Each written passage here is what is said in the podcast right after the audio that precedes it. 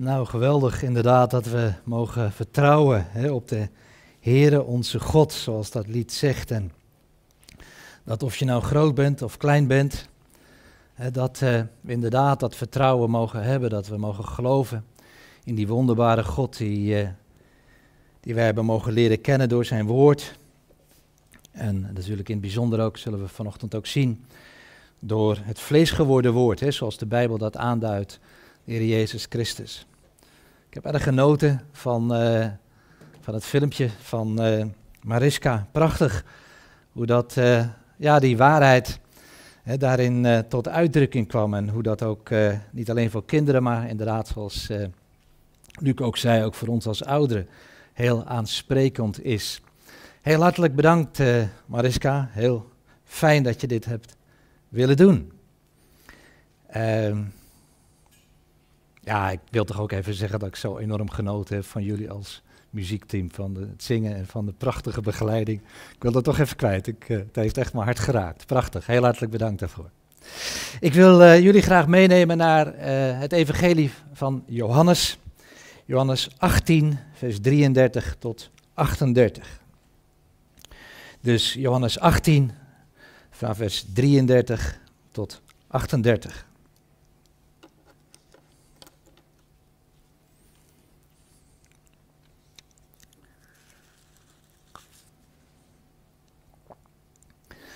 En daar lezen we al dus, Johannes 18 vanaf vers 33. Pilatus dan ging het gerechtsgebouw weer in, riep Jezus en zei tegen hem, Bent u de koning van de Joden? Jezus antwoordde hem, Zegt u dit uit uzelf, of hebben anderen het over mij gezegd? Pilatus antwoordde, Ben ik soms een Jood? Uw eigen volk en de overpriesters hebben u aan mij overgeleverd. Wat hebt u gedaan? Jezus antwoordde: Mijn koninkrijk is niet van deze wereld. Als mijn koninkrijk van deze wereld was, zouden mijn dienaars gestreden hebben, opdat ik niet aan de Joden overgeleverd zou worden. Maar nu is mijn koninkrijk niet van hier. Pilatus dan zei tegen hem: U bent dus toch een koning? Jezus antwoordde: U zegt het dat ik een koning ben. Hiervoor ben ik geboren en hiervoor ben ik in de wereld gekomen om voor de waarheid te getuigen. Iedereen die uit de waarheid is, geeft aan mijn stem gehoor. Pilatus zei tegen hem: Wat is waarheid? Tot zover. Nee, laten we het even nog verder uitlezen, sorry. En nadat hij dit gezegd had, ging hij opnieuw naar buiten naar de Joden en zei tegen hen, ik vind geen schuld in hem. Tot zover dit, uh, denk ik voor ons allen wel bekende schriftgedeelte. Ja, die vraag van Pilatus, hè, wat is waarheid, heeft mij, ik zeg het toch, de laatste tijd wel heel erg veel bezig gehouden. Leven natuurlijk in een hele bijzondere tijd. Hè. Een tijd met enorm veel commotie rondom COVID-19. Met ook een heel breed spectrum aan tegengestelde meningen daarover. Je ziet ook een enorme polarisatie in de samenleving. Helaas ook onder christenen. En het lijkt wel uh, of ook dat een soort pandemische proporties lijkt te krijgen. Ik denk ook dat we allemaal wel met verbijstering hebben gekeken naar Vorige week die bestorming van het Capitool in Washington. En we hebben ja, ik, kunnen zien hoe, hoe diep een samenleving verdeeld kan zijn. Door allerlei extreme denkbeelden, ideologieën, complottheorieën. Het valt me op dat ook daar ook een heel groot aantal christenen eh, geen uitzondering zijn. Die ook daaraan deelnemen. Nou, het is niet mijn bedoeling om, om in die discussies vanmorgen een, ja, te begeven en, en antwoorden te zoeken. Maar ik, ik besef me wel hoe, hoe langer hoe meer, hoe, hoe belangrijk, eh, juist in deze verwarrende tijden, eh, een gezonde bijbelse koers van groot belang is. Het koers houden vanuit het woord van God. En uh, ik wil daar dan ook drie studies aan wijden. Drie preken achterin volgens in de, van, van morgen dan hè, over de vraag wat is waarheid, naar aanleiding dus van de vraag van Pilatus aan de Heer Jezus. Uh, de volgende spreekbeurt hoop ik te houden over de woorden van de Heer Jezus, of eigenlijk het gebed van de Heer Jezus in Johannes 17. Heilig hen in uw waarheid. Uw woord is de waarheid. Ik wil dan vooral ook, ook stilstaan bij, bij die vraag van hoe werkt die waarheid hè, van Gods woord zich uit in ons gebroken leven, hè, in dit aardse leven. Want ook mooi dat voorbeeld ook van Mariska, hè, van, uh, van die ballon, ballon die als laatste dan gevuld werd met water, maar ook met een deel lucht. Hè. En zij gaf dat ook eigenlijk ook aan, hè, die waarheid die je staande houdt. Tegelijkertijd ook ja, die lucht, hè, die gebrokenheid van deze wereld, waar we natuurlijk ook mee te dealen hebben, ook in ons eigen leven. En dan als laatste wil ik graag spreken over de waarheid. Hè, uh, en dan vooral over de overwinning hè, van de waarheid, dat straks ook hè, door het eindtijdproces heen werkelijkheid zal worden. Dat zal dan de derde zondag zijn dat ik over dit thema dan spreek. Uh, vanmorgen dus in het bijzonder de vraag van Pilatus, wat is waarheid? En dan uh, moet je eigenlijk als eerste denk ik de vraag stellen, is er een absolute waarheid? Of is uh, waarheid eigenlijk niet meer dan een projectie van iemands persoonlijke levensvisie, van iemands misschien zijn ideologie? Het kan ook de vraag wat is waarheid misschien beantwoord worden door wetenschappers of door filosofen. Wel, waarheid kan volgens het woord van God eigenlijk nooit, en ik denk dat dat een belangrijke stelling is die we vanuit de Bijbel krijgen aangereikt, waarheid kan nooit uit de mens zelf voortkomen, van nature. Hebreeën 11, vers 3 zegt, door het geloof zien wij dat de wereld tot stand gebracht is door het woord van God. En wel zo dat de dingen die men ziet niet ontstaan zijn uit wat zichtbaar is. En daar zie je het eigenlijk al, het is door het geloof. Eh, we hebben ook in onze Bijbelstudies ook gezien hè, dat geloof altijd verbonden is met het woord van God. Hè. Het geloof is uit het gehoor en het gehoor is door het woord van God, zegt Paulus in Romeinen 10, vers 17. Het is door het geloof dat wij deze dingen mogen verstaan. En waarin we dan ook tegelijkertijd ook mogen beseffen dat dat, dat de dingen die men ziet, de dingen om ons heen, die niet zijn ontstaan uit het waarneembare, uit het zichtbare. En vervolgens is het natuurlijk ook zo dat ja, de vragen dus over de oorsprong, het wezen, de bestemming van het leven, van de dingen van het leven. Ja, daarop kan in feite ook alleen maar het woord van God antwoord geven omdat ook uit dat woord ook alle dingen zijn ontstaan. Alle zichtbare dingen zijn ontstaan. God sprak en het was er. Een ander aspect is dat ons hart geen betrouwbaar kompas is. We lezen in Jeremia eh, 17, vers 9, hè, dat het hart arglistig is. Boven alles, ja, ongeneeslijk, hè, zegt de Heer, wie zal het kennen? kwam ook al eventjes in, dat, in die videoclip hè, van Mariska tot uitdrukking, dat een kind dan tegen een ander kind kan zeggen nou, ik vond het heel leuk om met je gespeeld te hebben. maar uit de mimiek kon je eigenlijk al opmaken dat, uh, ja, dat, dat dat kind eigenlijk niet echt de waarheid sprak. En, en zo kennen we dat ook in de grote mensenwereld, hoe we soms dingen tegen elkaar zeggen en dan is de vraag, menen we dat werkelijk? Is dat echt? vanuit oprechtheid gesproken. Het hart is arglistig. En Paulus zegt het in, uh, in Romeinen 3, vers 4 eigenlijk met nog krassere taal. Als hij zegt, God is waarachtig, maar ieder mens is een leugenaar. Dat is al wat, hè? Dat brengt eigenlijk ook het schrille contrast tot uitdrukking tussen wie God is en wat de mens van nature is. God is waarachtig, Maar de mens is van nature een leugenaar.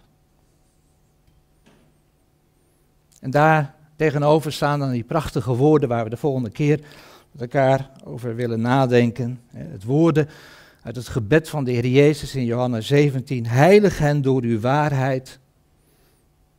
Uw woord is de waarheid. Eigenlijk prachtig hè, dat, dat je daar een is gelijk tegen, teken tussen kunt zetten. Hè. Uw woord hè, is de waarheid. Ik denk voor de kinderen die ook bezig zijn met een rekenles soms hè, op school, dat ze dat eigenlijk ook uh, zich dat bewust moeten zijn. Als je 7 plus 3 aan de ene kant van het is-teken zet en daarachter het getal 10, dan, ja, dan is wat voor het is-teken staat en achter het is-teken staat, is gelijk.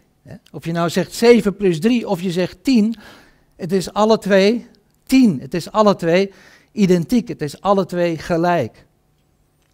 En ik denk als de Heer Jezus dat zo eh, in zijn gebed verwoordt, uw woord is de waarheid, dat daar inderdaad een is gelijk teken staat. We hoeven niet te twijfelen over dat woord van God en wat een geweldige rijkdom, wat een geweldige troost is dat en wat een geweldige zekerheid is dat ook voor ons in deze tijd van grote verwarring.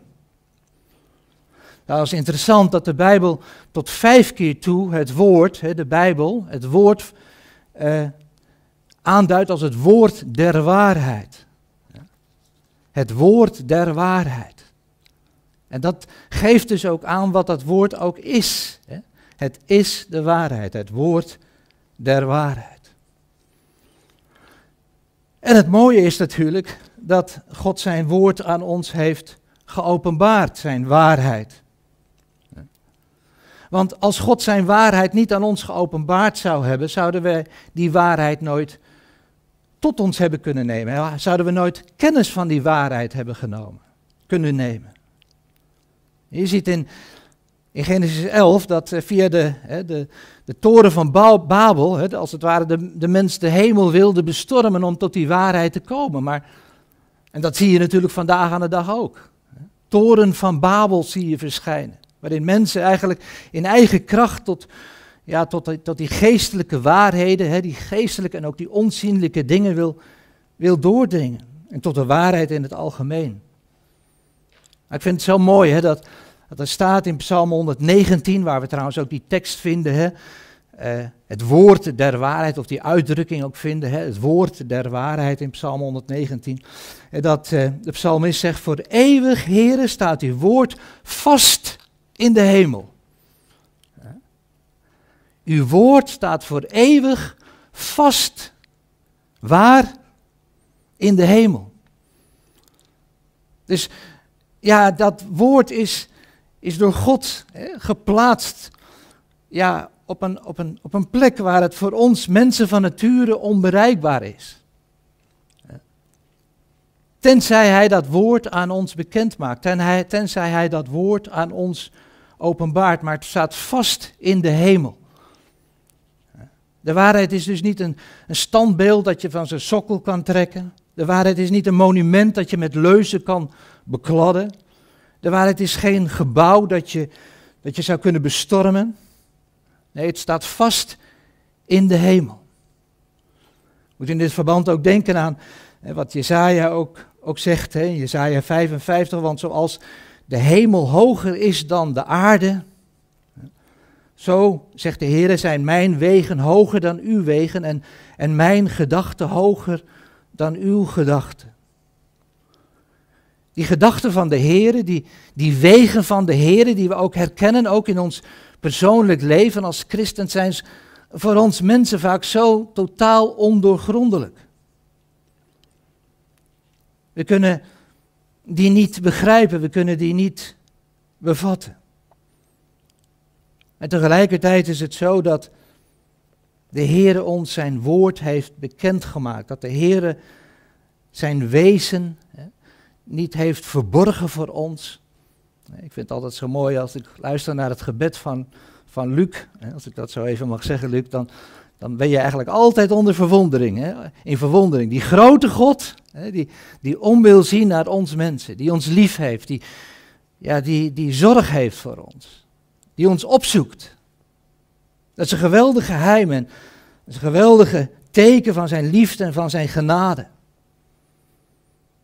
En zo zegt de Heer Jezus dan ook in Johannes 17, dat bidt hij dan en tot zijn vader, dat spreekt hij daaruit. Ik heb hun uw woord gegeven. Dat is het kenmerk wat voor de Heer Jezus naar deze aarde is gekomen. Ik heb hun uw woord gegeven. Dat woord was al gegeven door de profeten uit het Oude Testament. Maar dat woord is op een bijzondere wijze eigenlijk nog weer eens tot ons gekomen. In het laatste dagen, zegt de Hebreeën schrijver, in de Zoon.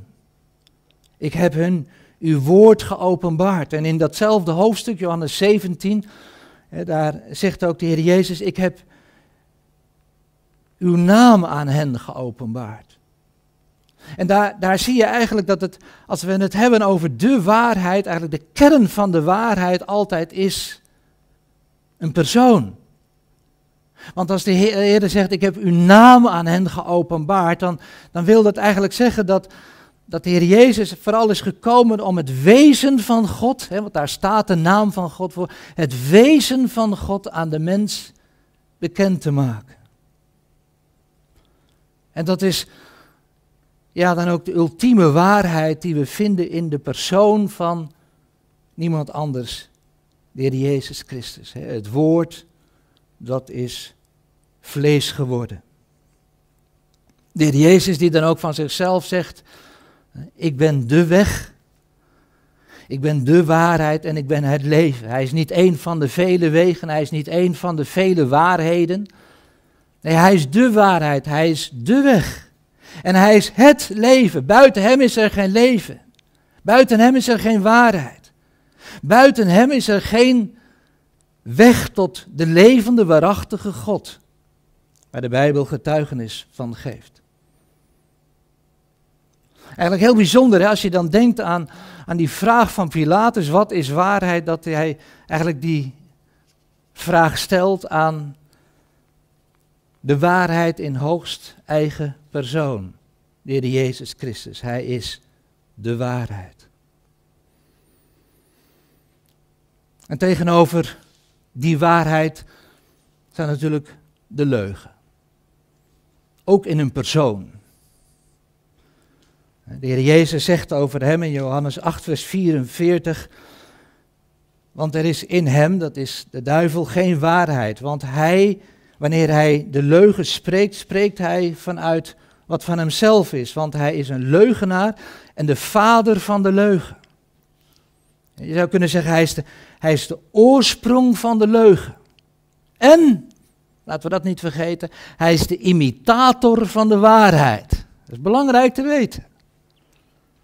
Hij is de imitator van de waarheid. Ik geloof dat Luther hem noemde de aap van God, de imitator van God. Maar hij is de bron van de leugen. Hij is de leugen in, ja, in persoon. En zo zal ook hij straks ook verschijnen als de mens der wetteloosheid, waarin Satan zich in een mens zal incarneren. Heel griezelig als je dat bedenkt. Aan de andere kant is het ons al voorzegd in Genesis 3, vers 15, dat de Heer vijandschap zal zetten tussen het zaad van de vrouw en het zaad van de slang. En dat is eigenlijk het perspectief waarin je ja, de, de wereldgeschiedenis, de ontwikkelingen in de wereld eigenlijk moet, moet zien. Tussen die strijd die daar is. Hè, tussen het zaad van de vrouw en het zaad van de slang.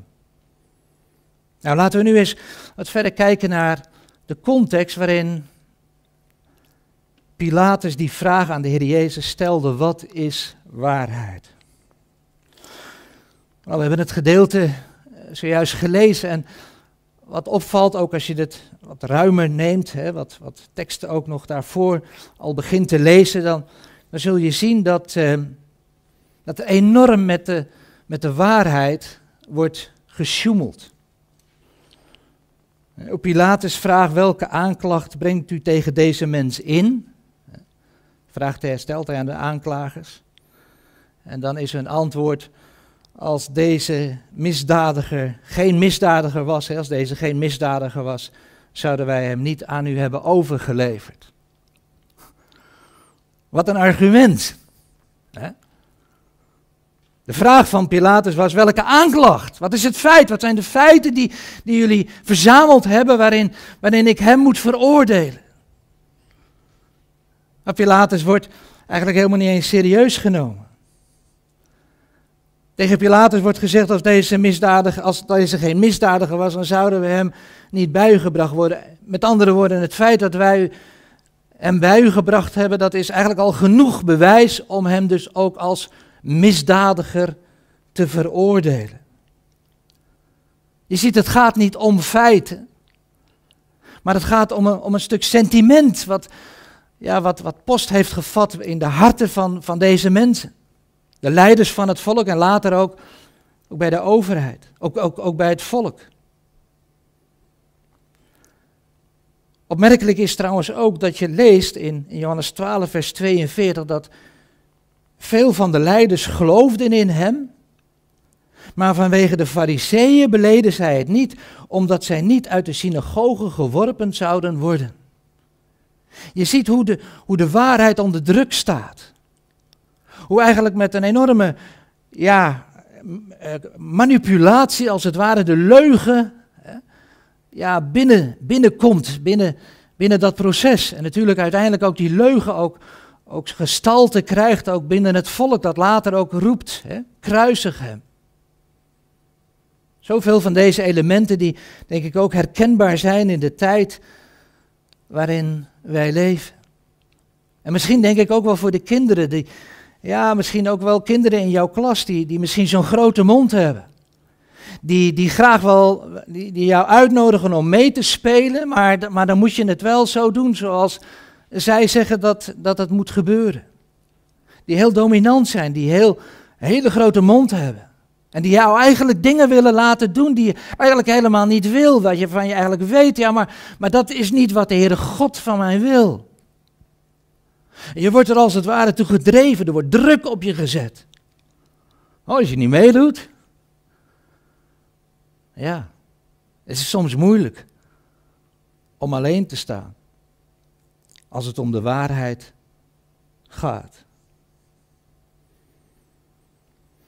En weet je, waaruit ook blijkt dat er gesjoemeld werd met de, de waarheid, is het feit dat je al in Johannes 11, vers 53 al leest dat zij al vast besloten waren om Jezus te doden. Je leest dat na de genezing van de blindgeborene. Met andere woorden, eigenlijk wilden ze niet dat mensen tot, tot zicht kwamen, tot inzicht kwamen, tot kennis van de waarheid kwamen. Zij hadden zich al voorgenomen. Ze hadden al vast besloten. Ze hadden al geraad, elkaar geraadpleegd. Elkaar al het plan al, al gemaakt om hem te doden. Ja, en dat brengt ons dan bij de vraag van Pilatus: Bent u de koning van de Joden? Eigenlijk heel mooi dat het antwoord wat de Heer Jezus daarop geeft, of, of misschien beter gezegd, de reactie die de Heer Jezus daarop geeft, dat, dat de Heer Jezus eigenlijk toch het hart zoekt van, van Pilatus. Hij zegt, zegt u dit hè, tegen Pilatus uit uzelf, of hebben anderen dat over mij gezegd? Is het, is het voor jou een persoonlijke vraag? Is het echt een, een vraag van je hart? Wil je, wil je hier eigenlijk wel echt antwoord op hebben? Op die vraag? Of ga je mee in, in die stroom van, van die mensen die, die jou dat hebben gezegd? De Heer zoekt eigenlijk altijd het hart van elk mens. Hij wil weten wat ons ertoe brengt. Of ons hart werkelijk gericht is op Hem, gericht is op zijn waarheid. En dan zegt Pilatus, ja het klinkt in mijn oren heel denigrerend, ben ik soms een Jood? Je, je zou er als het ware in kunnen, kunnen horen die echo ben ik soms een untermensch. Want dat waren de Joden in dat vreselijke Nazi-Duitsland. Untermenschen. En het is ontstellend als je kijkt naar, die, naar bijvoorbeeld die bestorming van die, dat kapitool, dat, uh, dat de mensen daar, daar een t-shirt aan, aan, hebben met, met, met een symbool van six, zes, M, N, E, six million, not enough. Ongelooflijk. Met andere woorden, de holocaust was nog niet voldoende. Die 6 miljoen Joden, die untermensen, die, die zijn omgekomen daar, dat, dat, was, dat was nog niet genoeg. Dat, dat werk moest, moet afgemaakt worden. En het is gruwelijk te zien hoe, hoe, hoe ineens hè, een, een, een, volk zo niet alleen verdeeld kan zijn, maar hoe ook allerlei ja, geesten uit de afgrond omhoog kunnen komen om, om zich weer opnieuw eigenlijk ja, dat, dat Joodse volk zich daaraan te vergrijpen. En dan, dan zegt Pilatus, hè, uw eigen volk en de overpriesters hebben u aan mij overgeleverd. Uw eigen volk. Ja, inderdaad, Johannes 1, vers 11, hij kwam tot het zijne. Wat moet dit woord voor de Heer Jezus eigenlijk diep door zijn, door zijn hart gesneden hebben? Uw eigen volk. Ja, heeft hij overgeleverd. En de overpriesters. Ja, en Pilatus die, die dus moet, moet rechtspreken op basis van, van feiten, blijkt eigenlijk al totaal geïndoctrineerd te zijn. Door de overtuiging van de aanklagers. Want hij zegt, uw eigen volk en de overpriesters hebben u aan mij overgeleverd. Zoals eigenlijk ook Jozef dat, een type van de Heer Jezus, ook heeft, heeft, heeft ervaren toen, toen, toen hij door zijn broeders werd overgeleverd aan die, aan die heidense kooplieden. En dan direct erop hè, stelt Pilatus die vraag, wat hebt u gedaan?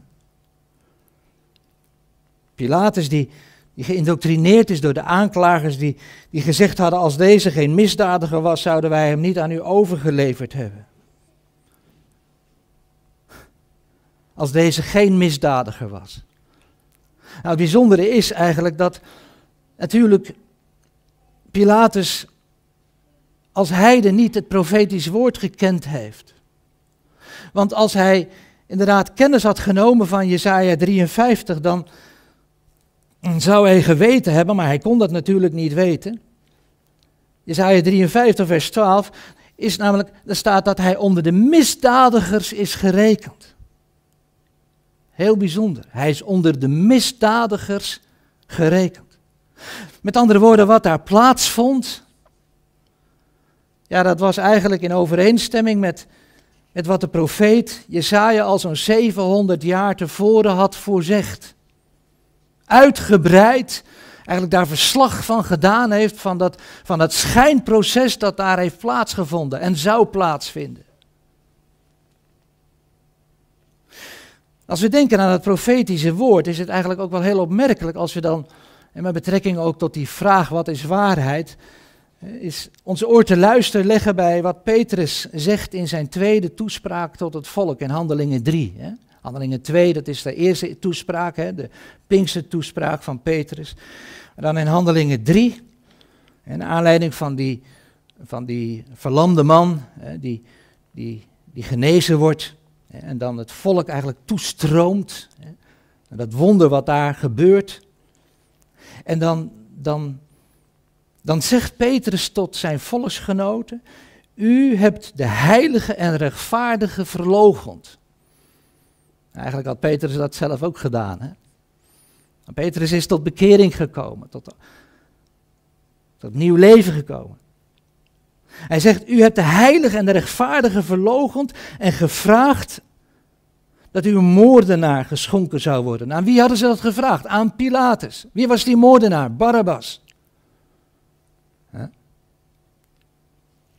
En dan in vers 17 van Handelingen 3, daar zegt Petrus, en nu weet ik broeders dat u het uit onwetendheid gedaan hebt. evenals uw leiders. Maar God heeft op die manier vervuld wat hij bij monden van al zijn profeten aangekondigd had. Namelijk dat de Christus lijden zou. Wat is waarheid? Dat is de vraag. Nou, het was waarheid inderdaad. U hebt de heilige en rechtvaardig verlogen. Dat was waarheid. Alleen het was een deel van de waarheid. Het is ongelooflijk hoe hè, binnen een deel van de christelijke theologie eigenlijk die gedachte is ontstaan dat, dat, dat de Joden de, de Christusmoordenaars waren. Dat zij degene waren die verantwoordelijk waren en dat zij dus ook in feite dus ook maar dat lot moesten ondergaan van die Untermenschen.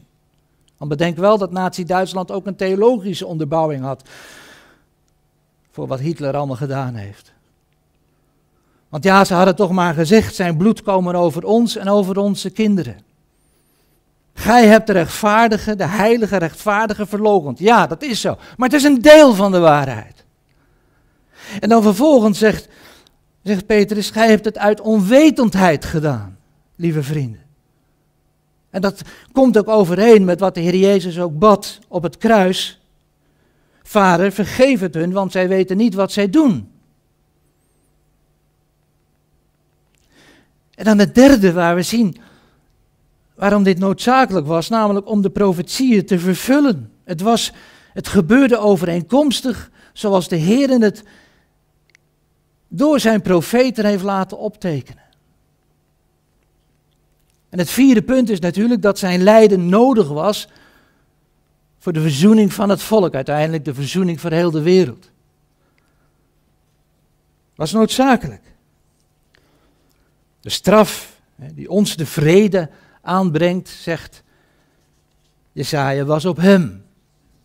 Ik denk dat dat ook later, als Israël tot bekering zal komen, Jesaja 53, als het ware ook de geloofsbeleidenis dan ook zal zijn. De bekeringsbeleidenis zou je kunnen zeggen van Israël. Het was om onze straf. Hij heeft onze straf gedragen, die wij verdiend hadden. En dan natuurlijk was het ook, en we kunnen er veel meer over zeggen, ook de weg tot de heerlijkheid. Jezus, als hij spreekt met de Emmausgangers, je kunt dat lezen in Lucas 24, vers 26, dan zegt hij, moest de Christus dit niet lijden en zo zijn heerlijkheid ingaan. Hij moest dat lijden, hij moest door dat lijden heen om zijn heerlijkheid in te gaan. Gert heeft dat prachtig ook verwoord in zijn preek uh, met kerst, aanleiding van Filippenzen 2, door lijden tot heerlijkheid. Maar het bepaalt ons tegelijkertijd hoe complex de waarheid is. Als we Gods woord bestuderen, dat we niet zomaar één tekst eruit kunnen plukken en, en daar een hele theologie op kunnen bouwen of iets dergelijks, maar dat we eigenlijk dat woord van God in de breedte moeten bestuderen en er oog voor moeten hebben hoeveel elementen en componenten zou je misschien kunnen zeggen, aspecten dat woord van God heeft. Ik zou het willen vergelijken met een prisma, hè, waar, waar licht op schijnt en dan vervolgens dat licht als het ware uiteenspat in allerlei prachtige kleuren. De kinderen kennen dat misschien wel van de regenboog. Als je de regenboog ziet in de hemel, dan natuurlijk denk je dan hè, aan de belofte die God heeft gegeven aan Noach dat, dat de Heer nooit meer op die wijze de aarde onder water zal brengen, zal, zal oordelen. En tegelijkertijd zie je eigenlijk ook, ook in dat licht dat dat, dat dat licht gebroken wordt. Daar komen allemaal schitterende kleuren. Met andere woorden, licht. Om het werkelijk te kennen moet het gebroken worden. Vind je dat niet een prachtig beeld eigenlijk van, van hoe op Golgotha dat licht is gebroken. Hoe op Golgotha dat licht, hè, dat, ja, dat, dat, dat één hè, bundel leek te zijn, uiteindelijk uiteen viel. En eigenlijk inderdaad al die aspecten van waarheid openbaarde. En soms denk ik wel eens bij mezelf, in hoeverre moeten wij ook gebroken worden om ook de nuances te kennen. Om niet alleen alleen maar de dingen te, te verdelen in zwart en wit, maar ook de nuances te kennen van het licht. Van de waarheid van, van Gods woord. We hopen de volgende keer daar meer over te spreken. Hoe dat woord van God en die gebrokenheid waarin wij leven ook tot uitdrukking mag komen. Het is trouwens ook onze taak. Hè? Paulus zegt in, in Efeze 3, vers 10, opdat nu door de gemeente aan de overheden en de machten in de hemelse gewesten de veelkleurige wijsheid van God bekendgemaakt zou worden.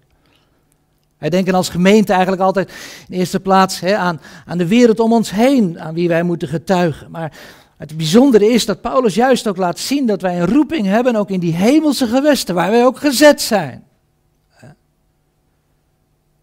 En waar wij getuigen mogen zijn, waar als het ware een, een onzichtbare tribune is van wezens. Die inderdaad toezien op ons als gemeente. En waaraan wij die veelkleurige wijsheid, hoe die ook in ons als gemeente ook openbaar wordt. Dat vind ik ook het mooie, hè? dat je natuurlijk ook in Bijbelgemeente Dabar, je hebt verschillende sprekers. Dat wil niet zeggen dat men elkaar tegenspreekt, dat zou misschien soms wel eens kunnen, maar dat is eigenlijk niet de bedoeling. Maar, maar eigenlijk dat je met elkaar die veelkleurige wijsheid van God mag laten zien. Dat de een meer die accenten legt hier, de ander meer de accenten legt op daar. En dat je met elkaar daarin ook mag groeien. Dat je met elkaar ook die veelkleurige wijsheid mag weer spiegelen. En ik denk dat daarvoor ook soms ook die gebrokenheid ook voor ons zo belangrijk is. Dat inderdaad door die gebrokenheid van ons leven, die waarheid in zijn veelkleurigheid ook zichtbaar mag worden. Nou, nog even naar vers 36, waar het antwoord is van de Heer Jezus, mijn koninkrijk is niet van deze wereld. Als mijn koninkrijk van deze wereld was, zouden mijn dienaars gestreden hebben, opdat ik niet aan de Joden overgeleverd zou worden. Maar nu is mijn koninkrijk niet van hier. Oh, zeggen dan heel veel christenen. Mag niet generaliseren. Daar heb je het al, hè. Dat koninkrijk zal nooit op aarde komen. Als het gaat over al die profetieën die, die spreken over dat koninkrijk van Christus dat straks op aarde zal komen, als zijn voeten zullen staan op de olijfberg, als hij vanuit Jeruzalem zal regeren, dan moet je allemaal vergeestelijken. Want de Heer heeft toch gezegd, mijn koninkrijk is niet van deze wereld. Ja. Ja, dat is nou het gevaar, hè, van dat je, dat je één tekst er zomaar uitlicht. Want wat bedoelt de Heer Jezus? Wel, hij bedoelt hier dat de oorsprong van zijn koninkrijk niet ligt in deze aarde, niet ligt in het denken van deze mensen, niet, niet ligt in, in de ambities van, van mensen. Zijn koninkrijk heeft een hele andere oorsprong. En dat zal straks ook op aarde zichtbaar worden. Wat het oorsprong is van zijn waarheid, van zijn gerechtigheid, van zijn shalom, zijn vrede. Dat zal de Heer straks inderdaad in de meest letterlijke zin op aarde openbaren. Het mooie is trouwens ook dat zijn koninkrijk ook alle koninkrijken ook overstijgt. Ik vind het zo mooi als Pilatus dan even later vol trots zegt: Weet u niet dat ik macht heb u te kruisigen en macht heb u los te laten? Ja, zou bijna Trumpiaanse taal zijn. Weet u niet dat ik macht heb? nou, zegt de Heer, misschien dat hij het met een glimlach gezegd heeft, dat weet ik niet. U zou geen enkele macht tegen mij hebben als het u niet van boven gegeven was. Zo simpel ligt dat eigenlijk. Want die profetieën moesten vervuld worden. Heer Jezus had het al in Marcus 10, vers 33 al tot zijn discipelen gezegd. Hè? Zie, wij gaan op naar Jeruzalem en de zoon des mensen zal aan de overpriesters en de schriftgeleerden overgeleverd worden. En zij zullen hem ter dood veroordelen en hem aan de heidenen overleveren. Want inderdaad, zij hadden niet eigenlijk de, ja, zij hadden niet de mogelijkheid om hem inderdaad te executeren. Dat, dat laatste deel moest, moest gedaan worden door de heidenen. Daarvoor moest hij aan Pilatus worden overgeleverd. En dan vraagt Pilatus in vers 37, en zegt dan tegen hem, u bent dus toch een koning. En Jezus antwoordde, u zegt dat ik een koning ben. En dat betekent eigenlijk zoveel, ja waarlijk, u, Zoals u het zegt, zo is het. U zegt in feite dat ik een koning ben. En zo heeft Pilatus het ook boven zijn kruis laten opschrijven.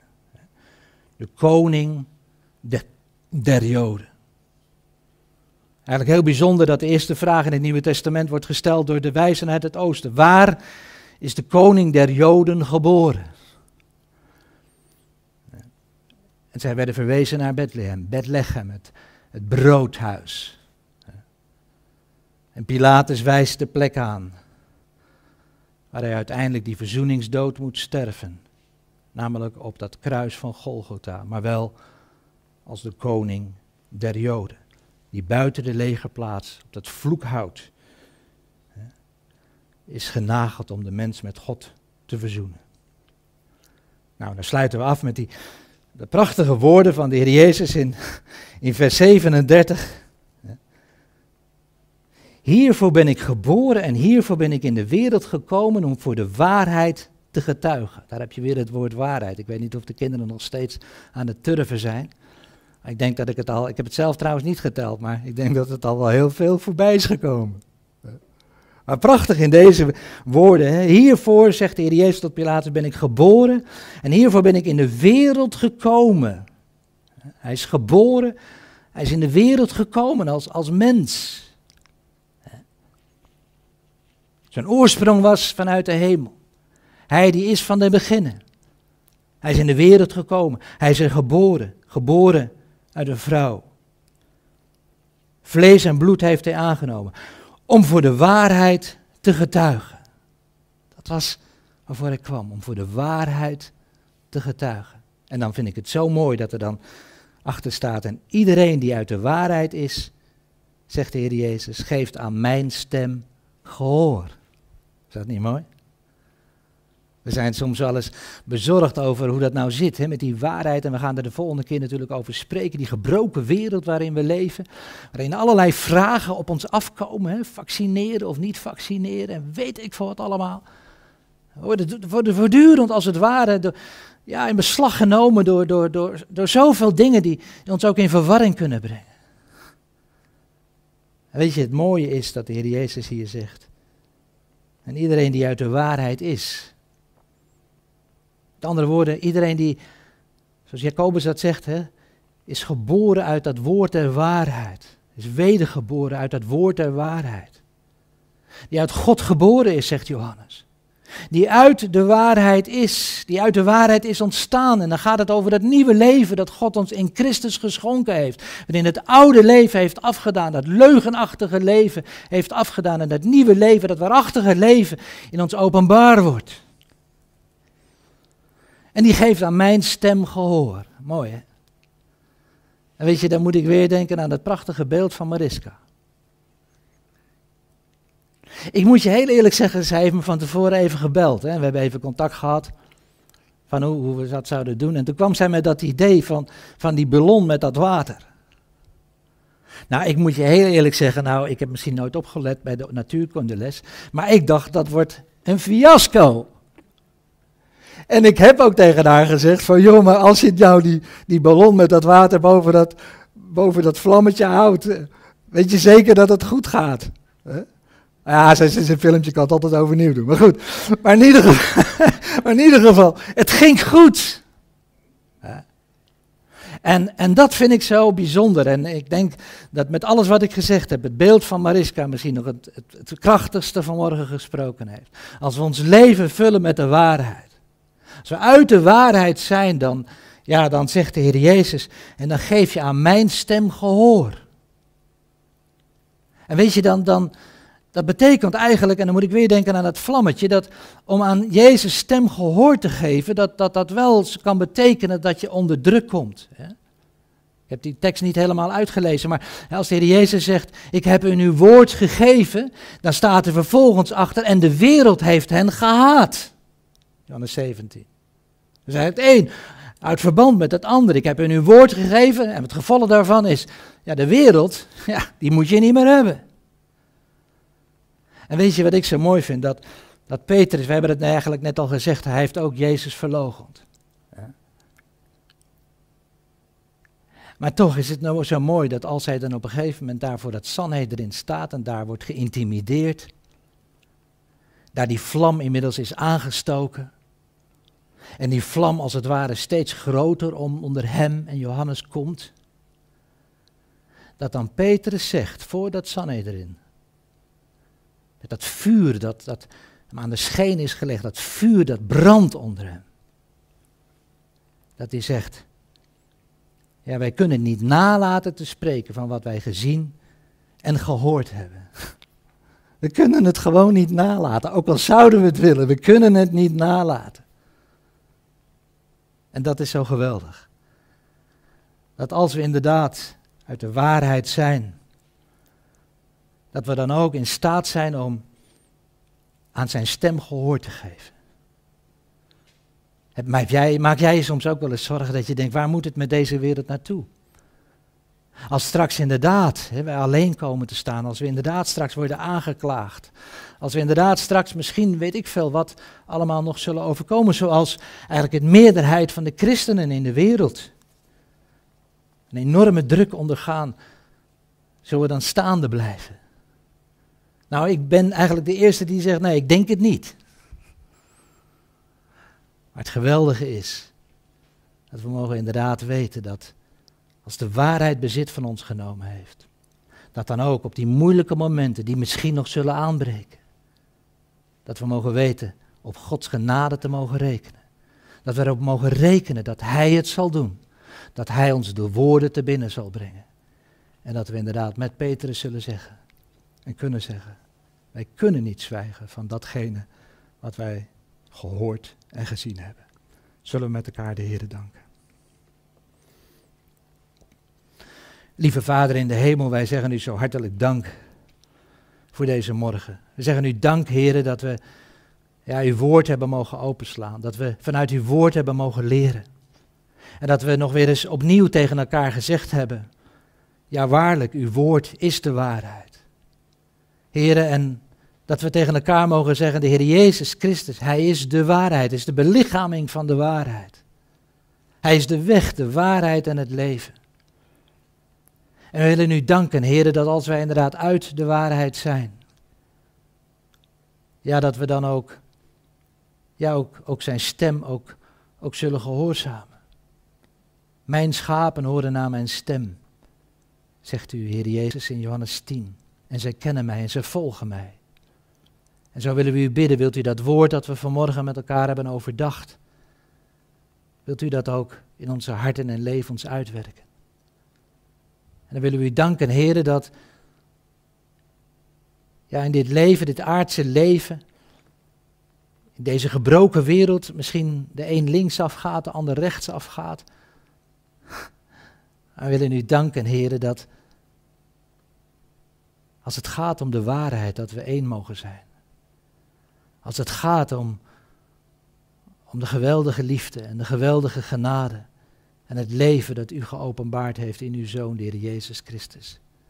Dat we daarin altijd gemeenschap met elkaar en bovenal met u mogen vinden. Dank u daarvoor zo hartelijk. Zegen ook de kinderen, ook in het bijzonder wat Mariska met hen heeft willen delen. En komt u zomaar in alles tot uw goddelijk en heerlijk doel. Dat vragen en bidden wij u. Tot eer en verheerlijking van uw naam. Om Jezus wil. Amen.